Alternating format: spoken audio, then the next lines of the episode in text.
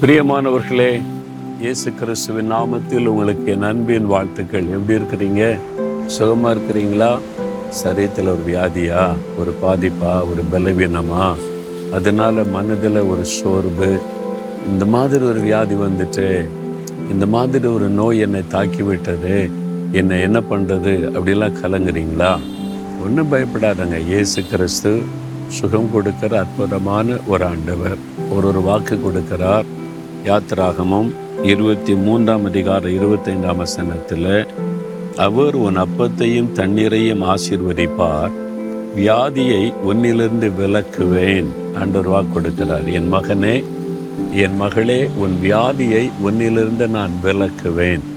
ஏதோ ஒரு வியாதி உங்களை பாதித்து விட்டது.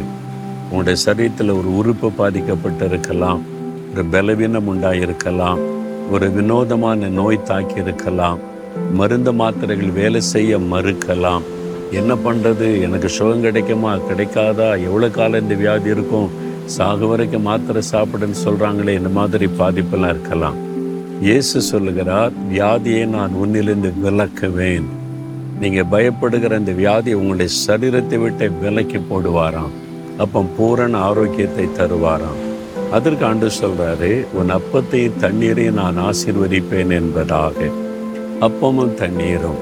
நம்ம உண்ணுகிற உணவு குடிக்கிற பானத்தின் மூலமாய் வியாதி நமக்குள்ளே வர வாய்ப்பு இருக்கிறது பெரும்பாலான வியாதிக்கு காரணமே அதுதான் என்று மருத்துவம் சொல்லுகிறது.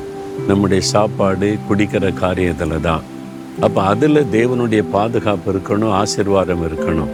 அதைத்தான் வேதத்தில் ஆண்டு சொல்றாரு உன் அப்பத்தையும் தண்ணீரே நான் ஆசீர்வதிப்பேன்.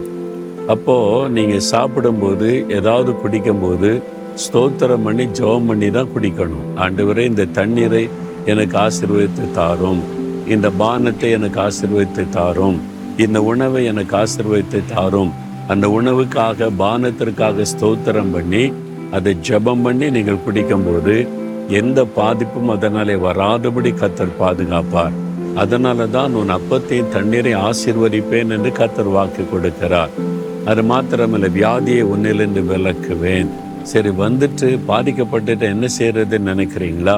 ஆண்டவர் விலைக்கு போடுவாராம். அதை விலைக்கு போடுவதற்கு தான் சிலுவையில் இயேசு நம்முடைய நோய்களை சுமந்தார்.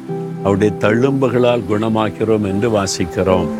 நான் அடிக்கடி சொல்லியிருக்கிறேன் எனக்கு பதினாலு வயசுல வியாதி வந்து ஹார்ட் என்லார்ஜ்மெண்ட் இருதய வீங்கி வலது கால் செயலற்று சாக கடந்தேன் டாக்டர்ஸ் மருத்துவமேனு கைவிட்டு விட்டார் இனிமேல் குணமாக்க வழி இல்லைன்னு சொல்லி அப்போ நான் இயேசு அறியாத குடும்பத்தை சார்ந்தவன் ஒரு கிறிஸ்தவ நண்பர் எனக்காக ஜெபித்த போது இயேசு வந்து அவர் தொட்டார்.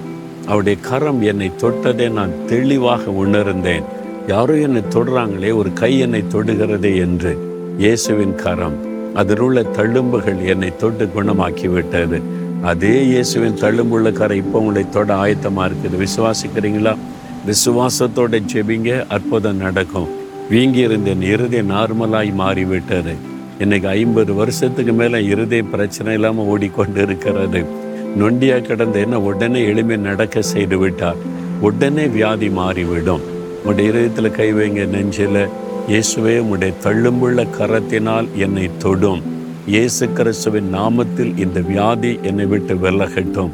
வியாதியை நான் உன்னிலிருந்து விலக்குவேன் என்ற வாக்கு தத்தத்தின்படி இயேசு கிறிஸ்துவின் நாமத்தில் இந்த வியாதி என் சரீரத்தை விட்டு விலகி போகட்டும். இயேசுவின் நாமத்தில் பூரண சுகம் உண்டாகட்டும் இயேசுவின் நாமத்தில் ஆமேன் ஆமேன்.